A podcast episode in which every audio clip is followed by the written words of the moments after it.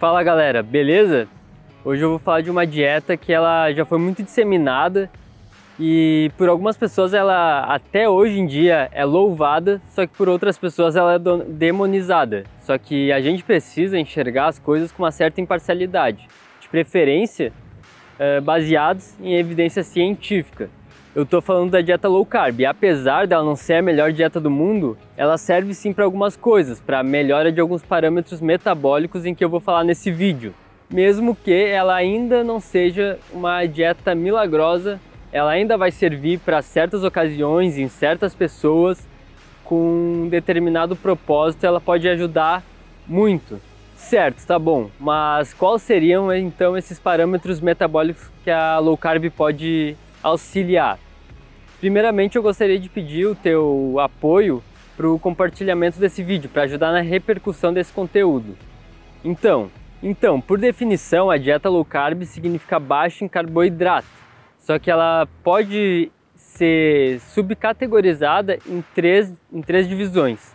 A primeira é a de carboidrato moderado, ou moderate carb, que vai de que é uma dieta low carb com menos de 45% de carboidratos. Abaixo desses 26% já seria uma low carb, baixo carboidratos, que também poderia ser caracterizado por mais ou menos 130 gramas de carboidrato ao dia. E por fim, e por fim tem a terceira categoria, que é a, a Very Low Carb, ou muito baixo em carboidratos, que é abaixo de 10%, tendo uma margem de 20, por, de 20 gramas a 50 gramas de, de carboidratos por refeição.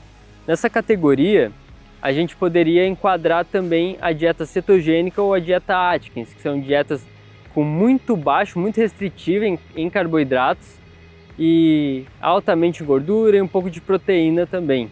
Como eu falei, a dieta low carb, ela pode não ser a melhor dieta do mundo, mas ela pode ajudar em muitos fatores metabólicos.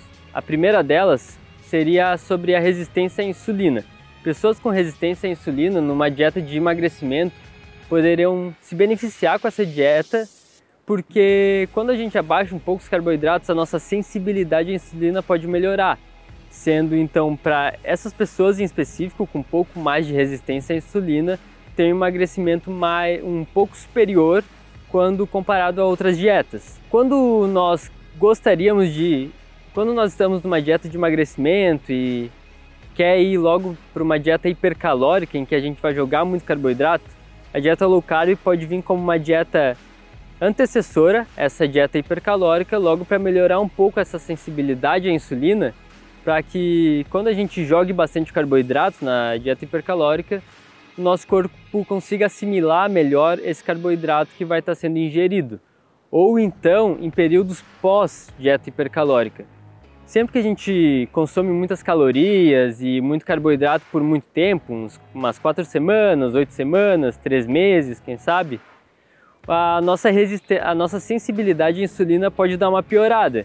Então, após esse período de dieta muito, muito calórica, a gente pode se beneficiar fazendo uma dieta um pouco mais restrita em carboidratos para melhorar essa sensibilidade à insulina. Só que um ponto muito importante a se avaliar. O pressuposto da dieta low carb, por essas pessoas que louvam a low carb, é que ela tem um emagrecimento um pouco superior em, quando comparado às outras dietas. Só que isso de fato não é verdade. Já tem bastante evidência científica de que a longo prazo, tanto uma low carb quanto uma low fat, uma cetogênica ou então simplesmente uma dieta hipocalórica com redução geral de calorias, todas a longo prazo vão ter a mesma, o mesmo grau de eficácia, não tendo muita diferença contando então como principal fator para a escolha de uma dieta a adesão do paciente.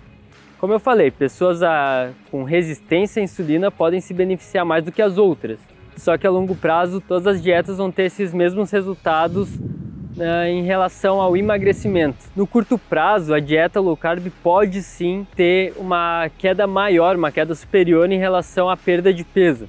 Só que eu tenho que deixar bem claro uma coisa: essa perda de peso não significa perda de gordura. Às vezes, quando a gente começa uma low carb, na primeira semana a gente até pode perder uns 2 quilos, 1,5 kg, só que isso acontece porque os nossos estoques de glicogênio acabam abaixando. Então, se nós fizermos uma refeição livre no final de semana, ou então comer uma refeição contendo um pouco mais de carboidrato, esse peso que a gente perdeu, que foi por causa da queda de glicogênio, vai ser recuperado facilmente. Então que fique claro, essa queda mais abrupta de peso ocasionada pela, pela low carb não é perda de gordura de primeiro momento, e sim perda de água, perda de glicogênio. Um ponto muito importante que a gente deve tomar cuidado é fazer uma low carb muito restritiva por um longo período de tempo.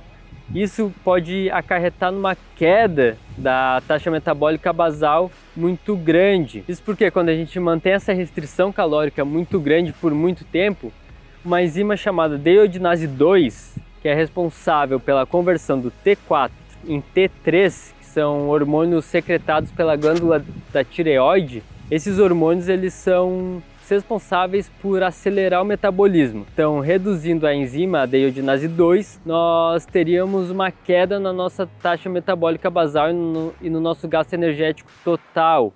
E outra coisa que acontece com as dietas restritivas é um aumento da deiodinase 3, que é, uma, que é a enzima responsável pela conversão do T4 em T3 reverso, que é justamente a forma inativa do T3, que é o que aceleraria o metabolismo. Então, resumindo, a low carb ela é uma estratégia muito válida, seja, seja para pessoas resistentes à insulina, uma pessoa que quer simplesmente fazer um emagrecimento de curto prazo. Só que uma coisa que deve ser levada em consideração também é o consumo das gorduras.